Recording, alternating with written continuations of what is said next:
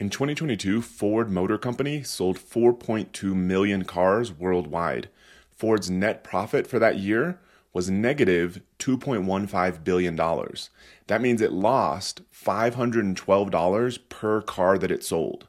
That same year, Ferrari sold 13,221 cars. Its net profit for that year was $1 billion. That means it made a profit of $76,000 per car that it sold. Now, which is a better business? Ford has 173,000 employees to manage to produce its 4 million cars per year, and it's losing money. Ferrari has 4,500 employees, which means that it's 97% less to produce its 13,000 cars per year, making a billion dollars in net income. I think the Ferrari business is much better and probably a lot more fun to own and run. Now, usually there's two options in business. You can be on the low cost side or the premium side. If you get caught up in the middle, a lot of times you kind of go nowhere. And so in some businesses, low cost is how you build a massive company. I mean, look at the retail side. Walmart built one of the biggest companies in the world by offering low prices. Amazon built one of the biggest companies in the world offering low prices and big selection. Costco, one of the greatest businesses in the world, low prices. So in retail, being the retail platform, even if it's brick and mortar, seems to work really well being low cost. Technology, platforms, the same thing. Google essentially gave everything away for free or close to free. It's built one of the most successful businesses in history. Facebook essentially gives the platform away for free to users, and it's built also one of the most successful businesses in history. However, those are retail and technology platforms. In consumer product brands, which is typically what we're talking about in e commerce, low cost is usually not the best option. But why is that? For example, Hermes, if I'm pronouncing that correctly, produces about $12 billion a year in sales. They sell very nice uh, purses and other things, sort of luxury goods. Produces about $12 billion a year in sales with a 28% net profit margin of about $3.5 billion. That's around the same net profit margin as Facebook. One of the greatest companies in the world uses all the technology. Software is supposed to make everything very inexpensive. Hermes sells luxury goods and produces around the same net profit percentage as Facebook. It's not as big of a business, but still producing three and a half million, three and a half billion dollars a year in net profit is not a bad deal. One of their products that they're kind of very famous for, the Birkin bag, sells from anywhere, it's a purse basically, that sells from anywhere between $10,000 and $2 million per bag. The average is around 25,000 to 35,000. Now, is that product really that much better quality than a $100 purse you can buy at a department store? It's probably better quality for sure, but is it that much better? Not likely.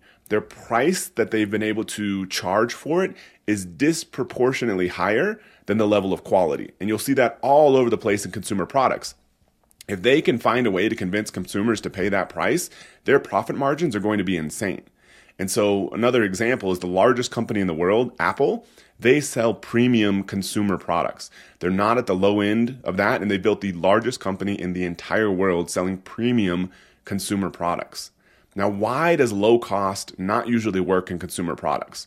Number one, we associate price with quality, even if it's not true. This is from thousands of years of mental conditioning and really our entire lives that we've been on this planet.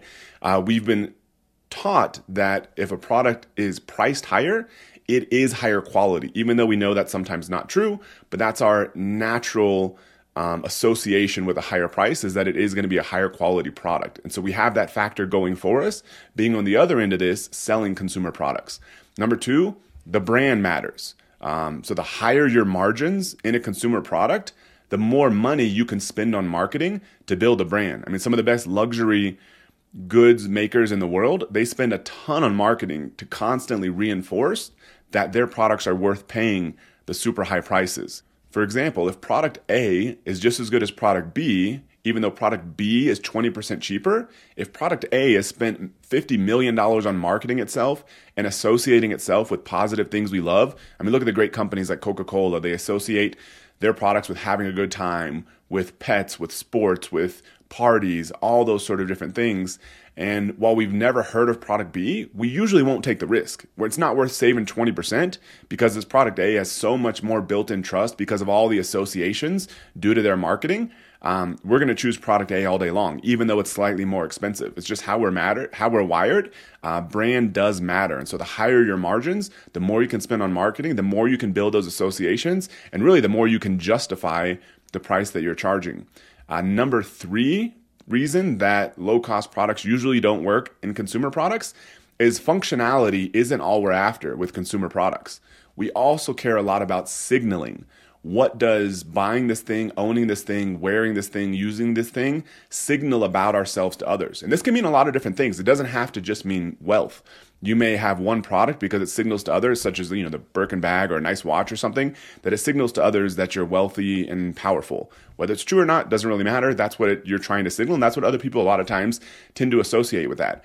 Also, you've seen premium products do well, signaling environmentally um, conscious, and so there'll be a product such as say a Patagonia jacket or something like that that can cost more than you know one that's not doesn't have all those associations with enviro environmentally sort of friendly uh, practices in, in Patagonia. You'll pay more for the Patagonia jacket because it tells other people signals to them that you also care about the environment. So the functionality is not all we're after with consumer products. I mean to give kind of another car example there's a car called the Corvette Z06. Um, it's priced at about $105,000.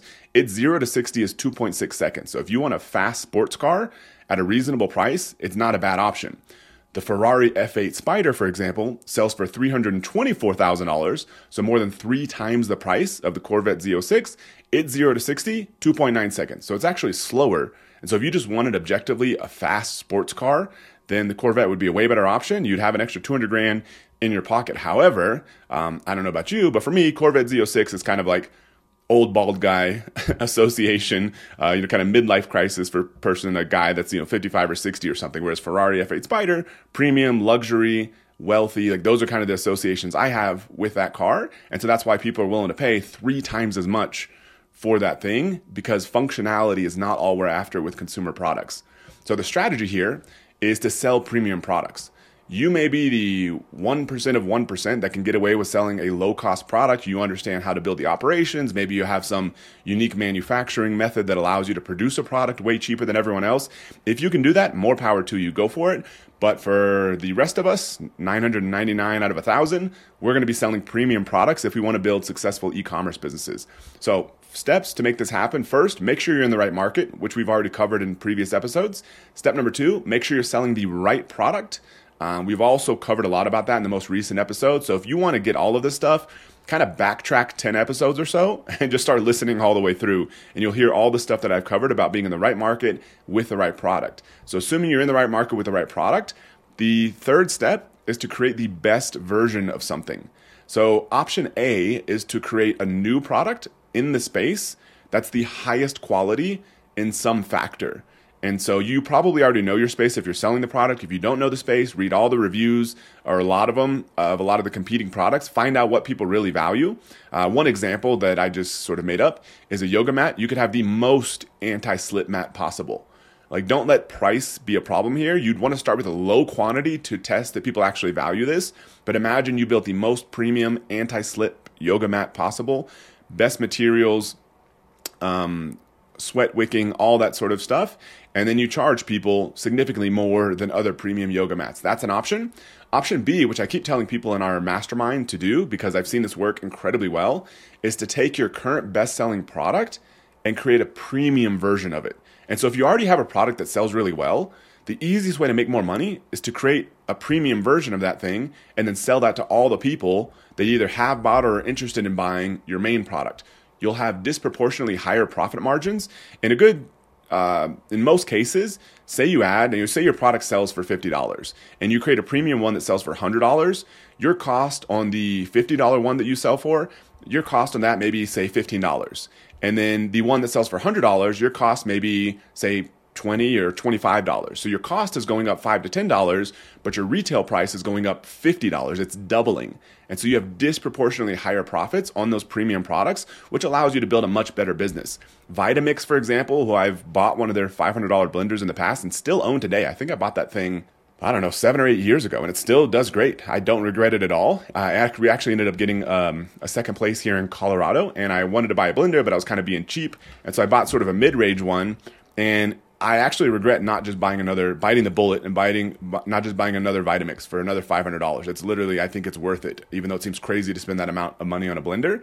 They sell blenders from anywhere from 200 bucks to $600 plus.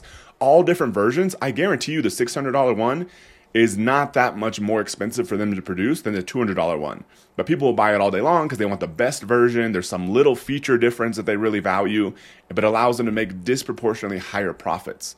So, step number four is to price your premium product 30 to 40% plus above the current premium options. To give you an example, basic mayonnaise is $2.87. I just looked this up on Amazon, $2.87 for a little tub of mayonnaise. Your basic avocado mayonnaise, which is a premium option, is about $7. So it's about 130% more expensive. Just any brand avocado mayonnaise, about 130% more expensive than your basic sort of mayonnaise, whatever that stuff's made out of.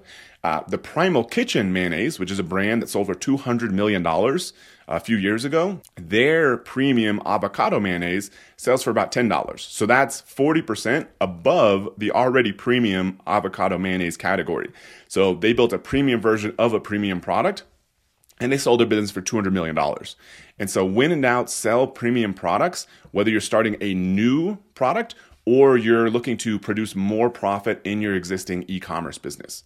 So, in this 30 day breakthrough series, so far, we've covered the market, making sure you're in the right market. Second, the merchandise, the products that you sell, making sure you're selling the right products. And this last section of this was making sure you sell premium products to produce the highest profits possible in your business, allow you to scale, allow you to pay yourself more money, hire employees, all those good things. Now it's time to find a huge breakthrough in e commerce on the marketing side. So that's what we're going to be getting into next. In the very next episode, we're going to discover that there's always underpriced traffic to get people to buy your products, but you're probably not going to like where you have to get it. So we're going to cover all of that tomorrow. So if you want all these episodes 100% for free, subscribe on your favorite podcasting platform right now or to my YouTube channel, and I'll see you tomorrow.